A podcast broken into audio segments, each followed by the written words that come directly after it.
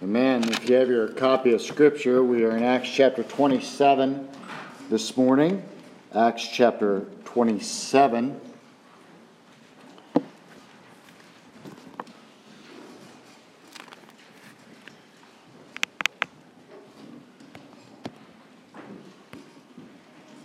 We're reading from the English Standard Version this morning. Acts 27. I know it's a long chapter, so I will attempt to read fast. And when it was decided that we should sail for Italy, they delivered Paul and some other prisoners to a centurion of the Augustan cohort named Julius. Embarking in a ship of Adramyttium, which was about to sail to the ports along the coast of Asia, we put we put to sea, accompanied by Aristarchus, a Macedonian from Thessalonica. The next day we put in Sidon, and Julius treated Paul kindly, gave him leave to go to his friends and be cared for. And putting out to sea from there, we sailed under the lee of Cyprus because of the winds were against us. And when we had sailed across the sea along the coast of Cilicia and Pamphylia, we came to Myra and Lycia, and the, there the centurion found a ship of Alexandria, sailing for Italy, uh, to put us on board. We sailed slowly for a number of days and arrived with difficulty off uh, Cnidus. And as the wind did not allow us to go further, we sailed under the lee of Crete of off Salmone, coasting along it. With difficulty, we came to a place called Fair Havens, near which was the city of Lasea.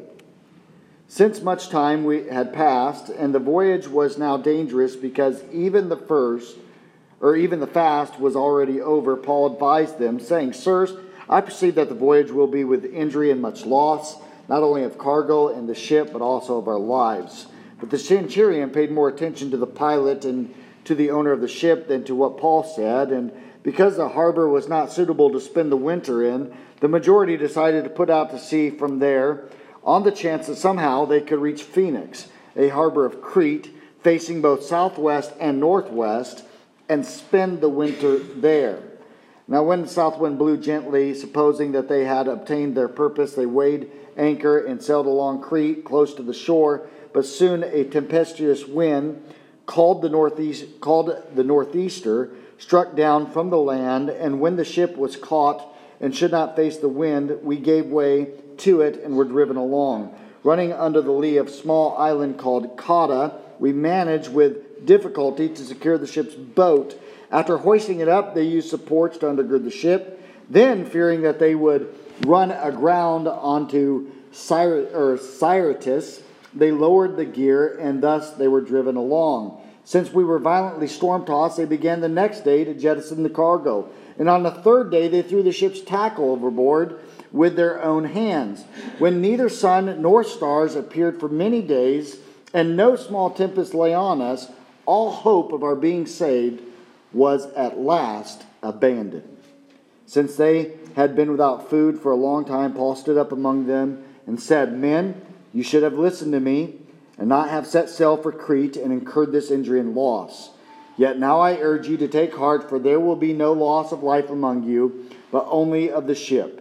For this very night there stood before me an angel of, of the God to whom I belong and whom I worshipped. And he said, Do not be afraid, Paul. You must stand before Caesar, and behold, God has granted you all who sail with you to take heart, men, for I have faith in God that it will be exactly as I have been told. But we must run aground on some island. When the fourteenth night had come, as we were driven across the Adriatic Sea, about midnight, the sailors suspected that they were nearing land. And so they took a sounding and found 20 fathoms. A little farther on, they took a sounding again and found 15 fathoms. And fearing that we might run on the rocks, they let down four anchors from the stern and prayed for day to come. And as the sailors were seeking to escape from the ship and had lowered the ship's boat into the sea under the pretense of laying out anchors from the bow, or from the bow, Paul said to the centurion and the soldiers, Unless these men stay in the ship, you cannot be saved. Then the soldiers cut away the ropes of the ship's boat and let it go. As day was about to dawn, Paul urged them all to take some food, saying, Today is the fourteenth day that you have continued in suspense and without food, having taken nothing. Therefore, I urge you to take some food, for it will be given to you for strength, for not a hair is to perish from the head of any of you. And when he had said these things, he took bread and gave thanks to God in the presence of all. He broke it and began to eat. Then they all were encouraged and ate some food themselves. We were in all 276 persons in the ship. And when they had eaten enough, they lightened the ship, throwing out the wheat into the sea. Now, when it was day, they did not recognize land, but they noticed a bay with a beach on which they planned, if possible, to run the ship ashore. So they cast off the anchors and left them in the sea. And at the same time, loosening the ropes, they tied the rudders, then hoisted the foresail to the wind. They made for the beach, but striking a reef, they ran the vessel aground. The bow struck and remained, or the bow struck and remained immovable, and the stern was being broken up by the surf. And the soldiers' plan was to kill the prisoners, lest any should swim away and escape. But the centurion, wishing to save Paul, kept them from carrying out their plan, and he ordered those who could swim to jump overboard first and make for land, and the rest on planks or on pieces of the ship. And so it was that all were brought safely to land. A very detailed account of what happened. Today, I want to talk to you about enduring the storms of life enduring the storms of life. A doctor comes in and says to his patient, I have bad news and I have worse news. The patient replies, So let's have it. The doctor says, The bad news is that you only have 24 hours to live. The patient says, I can't imagine what would be worse news than that. The doctor says, I forgot to tell you yesterday. Um, in his book, Eye of the Storm, Max Lucado writes this Chippy the parakeet never saw it coming. One second he was peacefully perched in his cage, the next he was sucked in, washed up, and blown over. The problems began when Chippy's owner decided to clean Chippy's cage with a vacuum cleaner. She removed the attachment from the end of the hose and sucked, sucked to suck it in the cage. The phone rang and she turned to pick it up and she barely said hello when swoop, Chippy got sucked in. The bird owner gasped, put down the phone, turned off the vacuum, and opened the bag. There was Chippy, still alive but stunned. Since the bird was covered with dust and soot, she grabbed him, raced him to the bathroom, turned on the faucet, and held Chippy under the running water. Then, realizing that Chippy was soaked and shivering, she did what any compassionate bird owner would do. She reached for the hairdryer and blasted the pet with hot air. Poor Chippy never knew what hit him. A few days after the trauma, the reporter who had initially written about the event contacted Chippy's owner to see how the bird was recovering. Well, she replied, Chippy doesn't sing much anymore. He just sits and stares. It's hard not to see why. Sucked in, washed up, blown over, that's enough to steal the song of the stoutest heart. Luke, in this passage of scripture, gives a very detailed description of a storm. Luke and Aristarchus are accompanied with are accompanying Paul on the journey. We know this because in verse 2 it says we put to sea and then again in verse 3 we put in and I believe one of the reasons why Luke gives painstaking details of this event is so that we understand that standing against the helplessness of humanity is the sovereignty of God who had promised Paul he would testify in Rome, clear back in Acts chapter 23. And now, right in the middle of this storm, an angel appears to Paul and reaffirms that promise to him. It is my belief that Luke is making it abundantly clear to us that there is nothing on the face of this earth that can thwart God's purpose, not even forces of nature. Now, interesting enough, as we read through this, Paul is a prisoner, and Paul the prisoner is the one who is showing leadership in the middle of a crisis. Not only that, but because of Paul, all 276 people on this ship are saved from death. Now, you might have never been on the sea in a boat in the middle of a storm, but I can just about guarantee you that in your life, you have at least experienced storms of life. There may even be a storm of your life where you have felt helpless, or maybe even to the point where you have wondered if your life would go on just like the people on this ship that Paul's on. However, I believe that we can learn a lot from this passage of Scripture as it relates to the storms of life, mainly that we need to trust God's sovereignty in the midst of our storms and know that He will use those storms as a witness for others. So, the first thing I want us to see is this God is sovereign over all.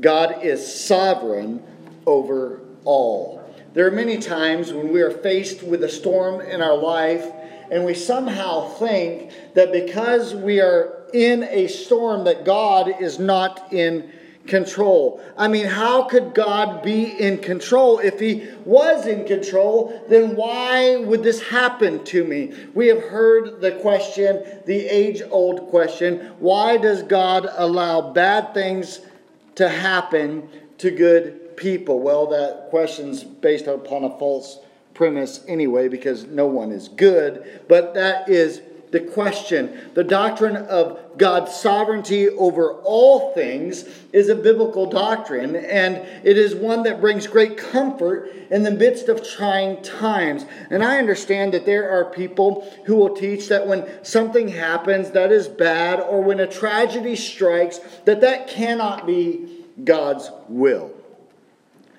But that's not what Scripture teaches.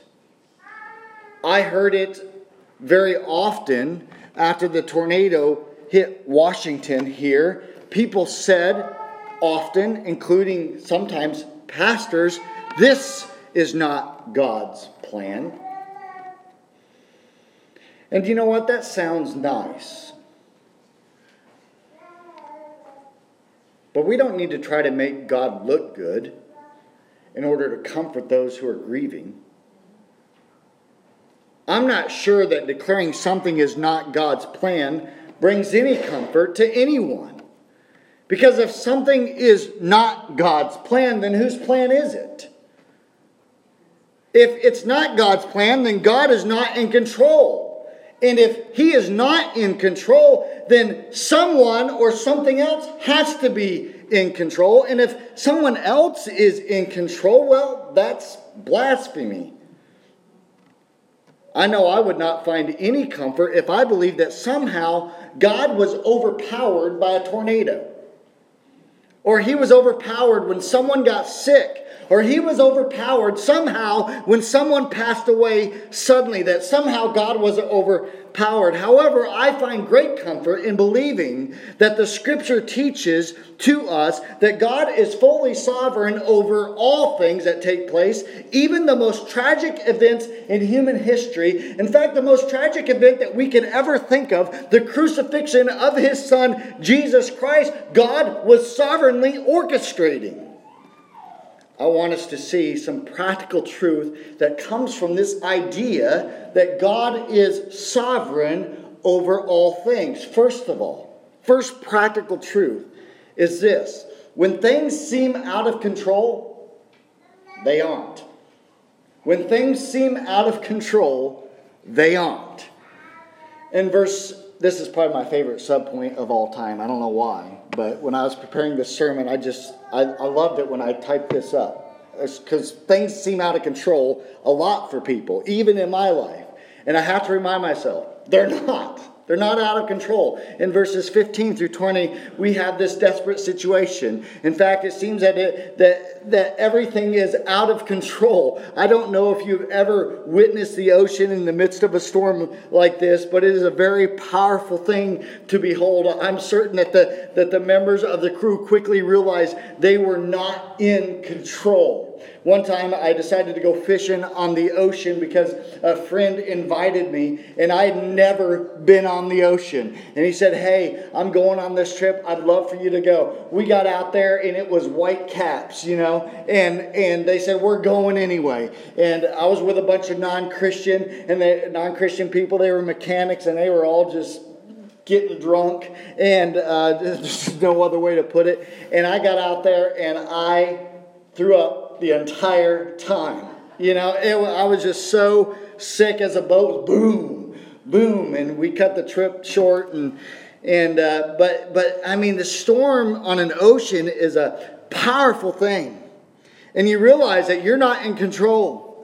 And they had no fancy gadgets to help them out. They were totally helpless. In fact, in verse 17, it tells us that they did all they could just to keep the ship from breaking to pieces. Then it says they could not see the sun or the stars. Couldn't see the sun or the stars. They were lost in the middle of the Mediterranean Sea. And they were afraid they would drift too far south, and so they jettisoned the cargo. And even though, even they, they even begin to throw over the tackle that they didn't need, and they, they, they were just out of control. They were out of control. Look at verse 20. Do you notice what it says? All hope of us being saved was abandoned. Listen, church, when things seem out of control, they aren't. I can't imagine a circumstance more out of control than this. We're going to die at sea. But when things seem out of control, they aren't because even though they were not in our control, and even though these, these shipmates were not in control of the ship, God was in control. God is in control. He's always in control. God was not up in heaven saying, Boy, I sure did not see that storm coming. I don't know where that came from. God's not up in heaven in a panic. He's not running around trying to figure out how he's going to save Paul. Now, what am I going to do now? I told Paul that he was going to go to Rome. What am I going to do? I didn't see this storm coming. God caused the boat to drift some 476 miles from the small island of Clauda to Malta, which was simply another small island in this vast sea. The sailors of the vessel were not in control. God was in control. Now, before you think that this is crazy and there's no way that this could happen, this is why Luke gives such painstakingly details. Luke tells it that there has been uh, uh, uh, all these, he gives us all these details of the, of the ship. In fact, he gave such details that somebody actually did a study, an on site study of this passage of Scripture to verify the possibility of it happening. F.F. Bruce writes In the 19th century, an experienced Scottish yachtsman named James Smith made a careful on site study of this narrative. He asked experienced Mediterranean navigators what the, what, what the mean drift of a ship of this kind would be in such a gale. He learned that it would drift about 36 miles in 24 hours. Even today, the soundings mentioned in verse 28 indicate that the ship was passing Koura, a point on the east coast of Malta, on her way into St. Paul's Bay. Smith calculated that a ship leaving late in the evening from Clauda would by midnight of the 14th day be less than three miles from the entrance to St. Paul's Bay. He also supported or reported that no ship can enter into St. Paul's Bay without passing within a quarter of a mile from the point of Koura, which was the uh, which where the sailors would have heard the breakers, thus surmising that they were nearing land exactly as Luke reports in verse 27. I tell you this because it makes it clear that as Luke is giving all these details, he's doing so with great accuracy, and it sets to show that we can trust the Word of God. When, when things seem like they are out of control, when we think all hope is lost, they aren't out of control because God is in control. And I would encourage you to trust in His word of truth. But I also want us to see this truth that when we are in the storms of life, it does not mean you are out of God's will. When we are in the storms of life, it does not mean that you are out of God's will. Listen carefully. I know there are some folks that hold to this view that if something has gone wrong or when tragedy hits, that must mean that there is some sort of sin in your life. And I know that there's well meaning Christians that run around and, and somebody, you know, had something bad happen to them, and they think that the reason that something bad has happened is because there was sin in their life. I'm not sure where that theology comes from, but it's not biblical at all. And sometimes they will say even really dumb things like, oh, God must be trying to get your attention. You know, you ever heard that? And I will admit, I jokingly say that to my kids sometimes. You know, they're they're misbehaving and then they get hurt. I'm like, well, that's what you get. You know, um, and that's probably not joking. That's probably serious. But uh, uh, you know, we, we say things like that as if you know God's just waiting for us to mess up and then bam, He's going to get us. And I know that's the first question that that even pops into our head, right? Sometimes something bad happens, one of the first things we think as followers of Christ, we wonder if somehow we're not in God's will. Now, if we are in the storm because of sin, that's different. But when you are in a storm, it is exactly where God wants you to be because He's put you there. We know the, the Lord told Paul that, that he would give testimony in Rome. Is Paul in Rome at this point? No.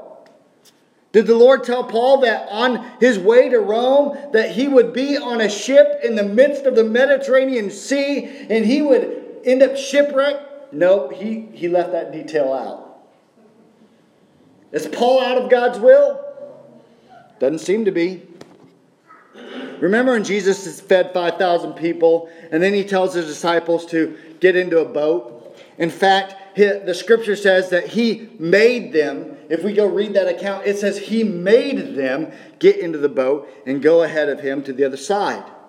That, that word made means that uh, to compel by force or persuasion. In other words, the disciples did not have a whole lot of say about the matter to get in the boat and go to the other side. Do you remember what happened as they got in the boat and went to the other side? There was a storm, right? And, and this is where Peter actually walks on the water for a little bit. Anyway, the point is this Jesus made the disciples get into a storm. He deliberately sent them in a storm. He knew it was coming, and so often we miss this point of that passage of scripture. But he wanted to teach them that he has the power over the storm and that he can he comes and he walks on the water. Listen, church, even though the disciples were in the storm, they were exactly where God wanted them to be in that moment.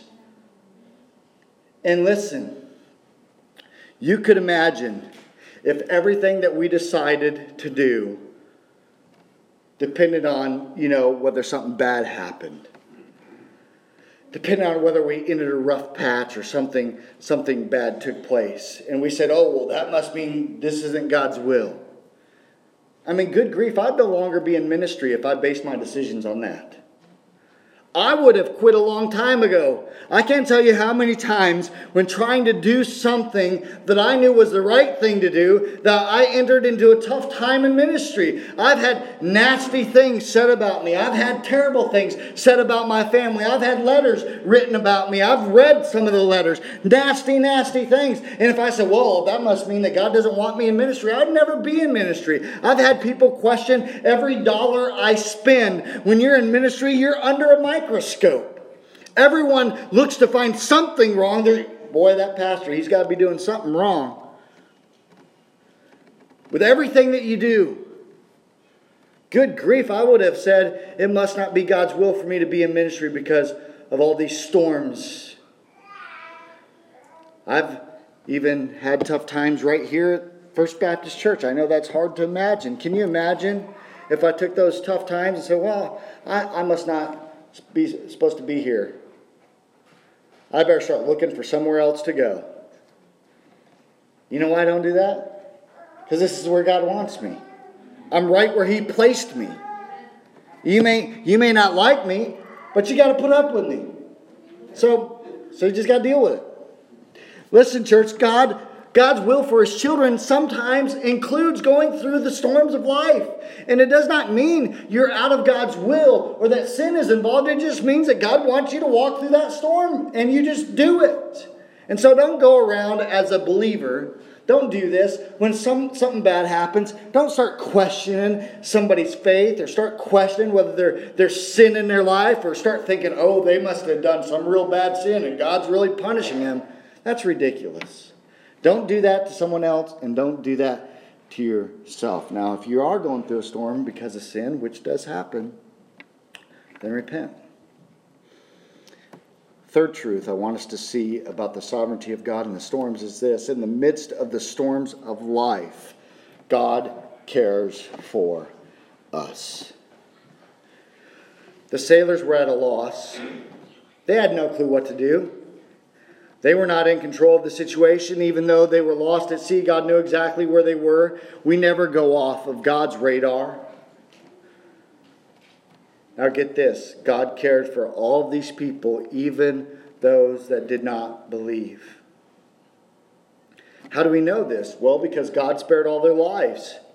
He could have just spared Paul and Luke and Aristarchus, but he spared them all, even though he had a special care for his children, just like I have a special care for my children. When my children are in a, in a group, I care about all the children, but I have a special care for my children, and God has a special care for His children. When we when we just uh, witnessed this Manchester bombing on the news, parents cared for all the children that took place, but you know what? They had a special care for their own children. They weren't running around wondering about everybody else's children. They were wondering about their child. If you are a child of God through faith in Christ, take heart because God has a special care for you even in the midst of the storm. He takes you through the storm and he cares for you. In fact, in 1 Peter chapter 5 verses 6 and 7,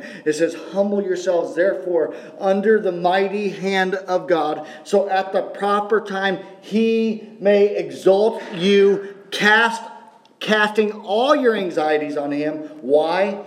Because he cares for you." God is sovereign over all things, and that's a source of comfort for the believer because we know that He cares for us. However, with that said, God's sovereignty never negates man's responsibility. To say that God is sovereign, so whatever will be, will be, and there's nothing I can do about anything, so I'll just sit around and do nothing, is not biblical. And it's not what Scripture teaches us, which leads us to point number two which is this we have a responsibility in the storms of life to trust God. We have a responsibility in the storms of life to trust God. The responsibility for us when we're in the midst of a storm is to trust God. We have to trust that God's, God knows what He is doing. That means trusting that God has given us a brain, so we use it. That includes trusting in God, uh, so we react differently than the rest of the world. That includes trusting in God, so when He provides a way out, we take it. And that includes trusting in God so that we bear witness to Him in the midst of life storms. Let's look at these things real quickly. First of all, God has given us a brain, so use it. Okay? God's given you a brain, so use it. Just because we trust in God does not mean that we check our brains at the door. Paul was a man who trusted greatly in God. He had great faith, yet he still used his brain. Why do you think he told them that the trip could be dangerous in the first place? It was not because of some sort of special revelation that Paul had. It was because he was using his brain. Verse 9 says, The voyage was now dangerous because even the fast was already over, which is a reference to the Day of Atonement, which was in early October. It was risky to sail on the Mediterranean Sea anytime after September 14th because winter is coming in, and no one ever sailed after November 11th until winter was over because storms are so frequent. Paul simply used his brain. He was using common sense. He knew a thing or two about being shipwrecked because he had been shipwrecked, including a night and a day at sea drifting. However, the scripture says that the ship owner and the pilot wouldn't listen because they didn't want to spend the winter where they were. And so they decided they could reach Phoenix and they launched into a disaster. We could say, well, we should never trust an expert opinion from this, but we won't say that. Paul probably shouldn't have trusted the expert opinion, right? God has given us a brain, so use it. Paul's not condemned here for using common sense. Just because we trust in the Lord does not mean we don't use our brain and just do whatever. Yes, there are times that we must step out in faith in ways that others consider foolish because they um, don't trust in God. However, we should be sure that the Lord is the one directing us, or you are going to look pretty ridiculous in the world's eyes if you think you're stepping out in faith and the Lord's not directing you to do so. All I'm saying is you have a brain, use it. Trusting in God and using your brain are not opposed to one another. You can use your brain and trust in God at the same time. Secondly, trusting in God means we act different than the rest of the world. Look at Paul here. Look at how he handles himself.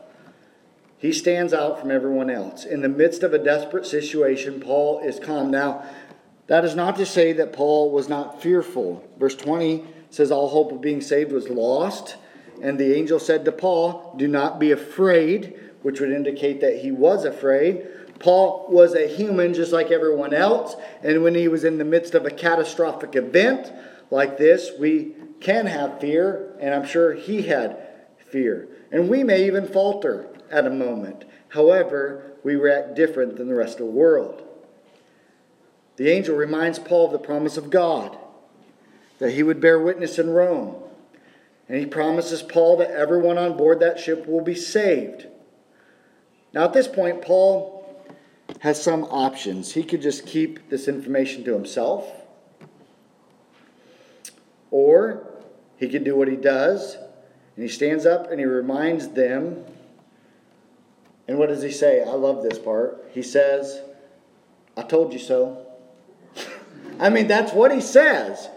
You should have listened to me. I told you so. You know that moment when you want to tell people that, right? Like you've you've told somebody what was going to happen and then it happened you want to be like, "I told you so." And he doesn't do that to be to be mean-spirited. He does that to give some authority to what he's saying and then he tells them a word of encouragement concerning the promise that God has given him. And later on, he encourages them to eat some food so they have strength to get ashore. And Paul openly, in front of every everyone, gives thanks to God for the food, and he eats it, and they are encouraged, and they eat too. And Paul's reaction is different from everyone else's. He tells them what the Lord has promised. He believes in the promise that God has given to him, and he gives thanks for the food, and he tells them to eat, and he encourages them to eat. Trust Trusting in God means that we react different than the rest of the world when tragedy strikes. And if we want to act different than the rest of the world, we have to be seeking God and spending time with God before the trial ever hits.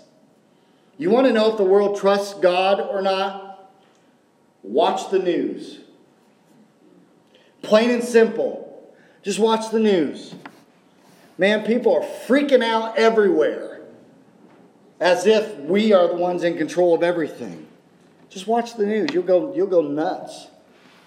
I mean, I watch it for like an hour a day, and I d- I don't even know what happens to my brain during the hour. It's, it's, it's not healthy, I don't think. But anyway, we don't trust in God. And if you want to be ready when the trial comes, and you got to spend some time seeking God now. And if you're seeking the Lord now, then when the trial comes, uh, uh, when the hard time comes, when the storms of life comes, you'll react differently than everyone else when the storm hits, because you'll know that your trust is in God, not in the rest of the world. My best illustration of this is when my uh, when Zephaniah was born, and we were, you know, pulled into the hospital, and people were freaking out as Zephaniah was being born in the front seat of our van. And he was half in and half out, and the doctor was flipping out. And I was the only calm person in the situation. And I'm thinking, I don't even know anything other than God's in control. And I was calm, and he's I never heard so many F words in my life, but he was freaking out, going crazy. You see, church, we react differently than the rest of the world because we trust that God is in control. Thirdly, trusting in God means when He provides a way out, we take it. When He provides a way out, we take it. The angel gave Paul a promise that everyone on board would be saved. However, look at verse 30. These sailors are trying to escape in a dinghy, pretending like they're laying out anchors. Paul knows that they that, that they need these sailors to get to land. And he says to the centurion, Unless these men stay in the ship, you cannot be saved. At this point, I'm certain that the centurion had a respect for Paul that perhaps he did not have when the trip started. And so he orders the lines cut so the sailors cannot escape by themselves. Again, Paul realized that they would need some strength to get the boat ashore, but no one had eaten in two weeks. And so he takes bread and he gives thanks and he breaks it and gives thanks to God and he eats it and he encourages the other sailors to eat true. Two, trusting in God means that when he provides a way out, you take it. When he when when when you realize, hey, we can't get away with these sailors escaping, so we got to do something about it. We're not going to get ashore unless we eat, and we have the food, so we need to eat. Now, here's the thing: God promised Paul that everyone would be saved, but Paul didn't assume that everyone's going to be saved without him doing anything. He didn't assume it was just going to happen. The, the sailors couldn't escape. They needed to eat in order for everyone to be saved. And so often we think that trusting in God means that we don't do anything, that we don't take the way out when it, when it, when it, uh, when it presents itself to us, or that it implies that we have to just kind of sit there. It's kind of like that guy that was trapped in the flood. You know, they came to his house and they said, Sir, there's going to be a flood. And you need to get out now. And he says, No, I trust in God. He's going to save me. And then the flood waters come. And his house starts flooding. He moves up to the second story. And a boat comes by and says, Sir, you need to, you need to get into the boat and we'll, we'll get, you to, get you to dry ground. He says, No, I trust that God's going to save me. A little bit later, he's on the roof of his house. And here comes a helicopter. And they say, Sir, we need to, we need to rescue you. He says, No, I trust that God is going to save me. And he goes to heaven and he says, God, I thought you were going to save me. He said, I sent you a warning, a boat, and a helicopter. And he didn't take any of them. Right? And that's the way we sometimes live our life. Like, oh, I just, I trust in God. Well, he gives you a way out, take it. God has promised that, that in heaven there will be some storm, or there, God has promised that, um, that in heaven there will be all nations of people. That doesn't mean that we do nothing about it. That doesn't mean that we sit here and we say, oh, well, God promised it, so he must, he's probably going to take care of this. He's, he's probably going to figure this out somehow. God, God promised I, surely I don't need to share the gospel with my neighbor. God promised. Or my family member. God promised. Surely I don't need to cross an ocean to share the gospel because He promised that all nations will be in heaven. Church, because He promised it, we labor in prayer. We give to reach the nations. It means that we send and we go and we tell the gospel because God promise because God is sovereign to save his people, but he does it through a means to save his people, which is you and I, which he has appointed in Scripture. And so we do it. Fourthly, trusting in God means we bear witness to him in the midst of life's storms. You notice that when the angel told Paul that he and all the people were going to be saved, Paul did not keep this information to himself. You know what else Paul did not do? He did not proclaim to them some sort of positive self help message on better thinking that would improve their outlook on life. No, instead, he told them about God. He told them how he trusted in God And then he told them about the promise that God had given and that all their lives would be spared. And when he, I'm sure that, that, that he eventually took some more time to expand on the gospel. And when he took time, then he took time to encourage them to eat some bread. He could have thought to himself, well, I'm with a bunch of sailors, and these guys are burly and they're tough men, and I better not, I better not, they're a bunch of pagans. So I better not bless this food in front of them. That's not what he did. He blessed the food openly. He gives thanks in front of all these men. Church, too often we look for ways to try to downgrade God. Or we try to find ways to leave God out of the equation altogether, and we make presumptions like no one wants to hear me pray. I'm not going to pray because no one wants to hear me. I'm not going to bow my head because no one wants to see me. Or what if I offend someone? What if I say something that's offensive. And we try to make these presumptions on God, or we try to make, make God less offensive. When people are in the midst of a storm of life, they're open to spiritual things. When life is spinning out of control and they're doing their best to hold on and nothing seems to be working, people are open to hearing about God who has it all under control. We can't run around being hesitant, church. We must be bold and we must tell others about the true and living God and the fact that He offers eternal life to everyone through His Son, Jesus Christ. We must be bold witnesses.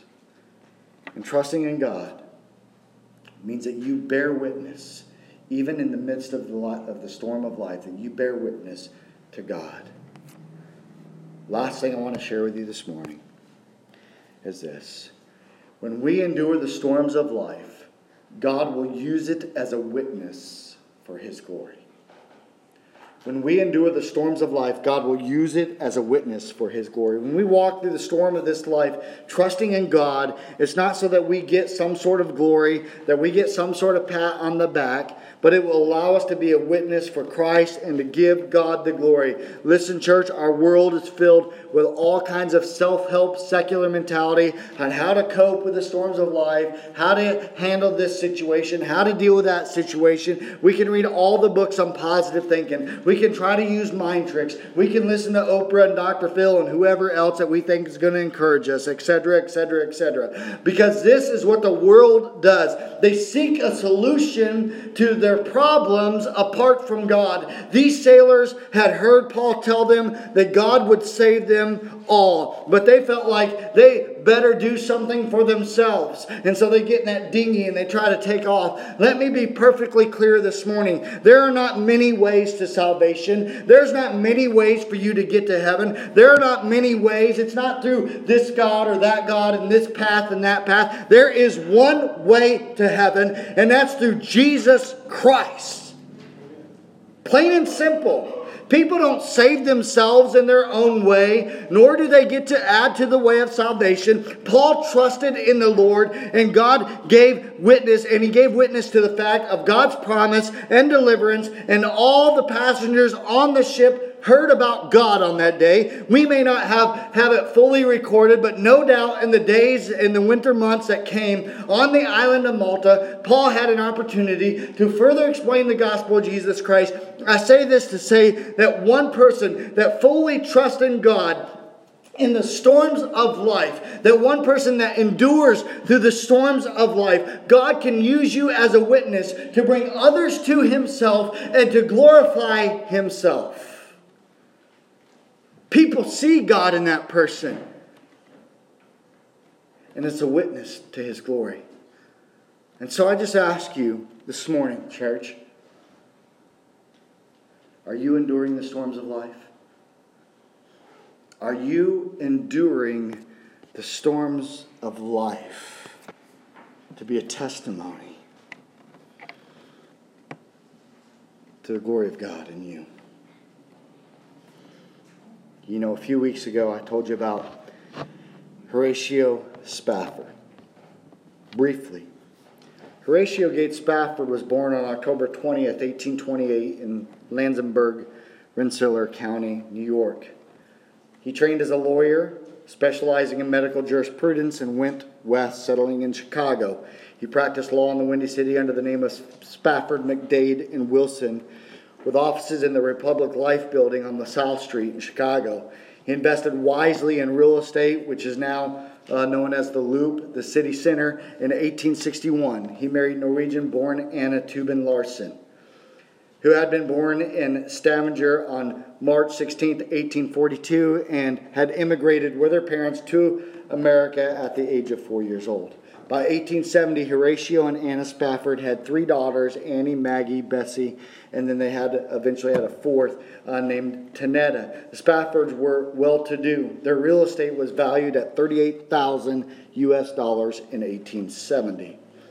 And they even had a French governess, Emma Leroux. When the Great Chicago Fire swept through the city on October 8th through the 10th in 1871, killing 250 people, rendering 90,000 people homeless, Horatio Spafford personally sustained a significant financial loss when about a third of the city was destroyed. Nevertheless, Horatio and Anna worked tirelessly for two years to help the victims of the fire put their lives back together. The Spaffords were friends of the evangelist Dwight L. Moody who had centered his worldwide Christian activities in Chicago. In 1873, Horatio and Anna decided to travel to Europe. The family of six traveled to New York to board their ship. Last minute business obligations caused Horatio to, spo- to postpone his own going. But he saw no reason for the entire family to delay their travel, and so he sent his family on ahead, planning to join them as soon as he could. Anna Spafford, the couple's four daughters, the children's governess, and two others in their party boarded the French steamship Ville du Havre on November 22, 1873, along with 307 passengers. Horatio Spafford returned to Chicago at 2 o'clock a.m. on November 22, 1873, in the eastern North Atlantic. The Ville du Havre collided with the British iron clipper Loch Earn. The Ville du Havre sank in a mere 12 minutes. 226 people perished including the four Spafford daughters. The Loch Earn was seriously damaged, but nonetheless was able to take aboard the 61 surviving passengers and 29 surviving crew from the Ville du Havre. Among the survivors were Anna Spafford and the governess Emma LaRue. The following day, the U.S. ship Trimountain reached the scene, rescued the passengers. They were transferred from the Loch Earn to the Trimountain which carried them to Wales, landing at Cardiff. From Cardiff, Anna, on December 11th, or December 1st, 1873, sent a telegraph to her husband the following devastating message Saved alone, what shall I do? Horatio took the next ship to join his wife. Bertha Spafford, a fifth daughter of Horatio and Anna, born later, would later recount what her father had told her that during her father's voyage, the captain of the ship had called him to the bridge. A careful reckoning has been made, he said, and I believe we are now passing the place where the Ville du Havre was wrecked. The water is three miles deep. That night in his cabin, Horatio Spafford wrote the great hymn declaring the comforting peace of the believer It is well with my soul. When peace like a river attendeth my way, when sorrows like sea billows roll, whatever my lot, thou hast taught me to say, It is well, it is well with my soul. Though Satan should buffet, though trials should come, let this blessed assurance control that Christ hath regarded my helpless estate and hath shed his own blood for my soul. My sin, oh, the bliss of this glorious thought. My sin, not in part but the whole, is nailed to the cross, and I bear it no more. Praise the Lord, praise the Lord, O my soul.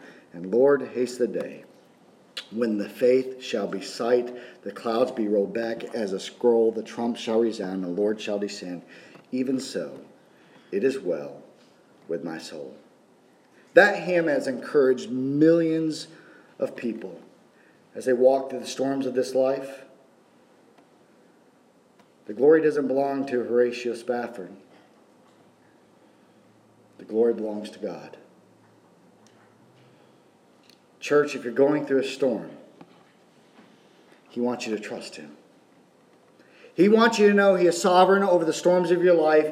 He is in control. And even when it seems like things are out of control, and if you trust Him, He will use you to be a witness to the many who need to know Jesus Christ as their Savior. Because Jesus Christ alone can deliver you from the storm of God's wrath that will come against all sinfulness on the entire earth. Church, I just simply ask you this morning are you enduring the storms of life? And this morning, if you say, Pastor, I'm in the midst of a storm and it is overcoming me, I challenge you to endure and trust that God is in control and you are right where He wants you. Will you be a testimony to Him? And maybe this morning you say, Pastor, I can't endure the storms of life because I don't know Christ as my Savior.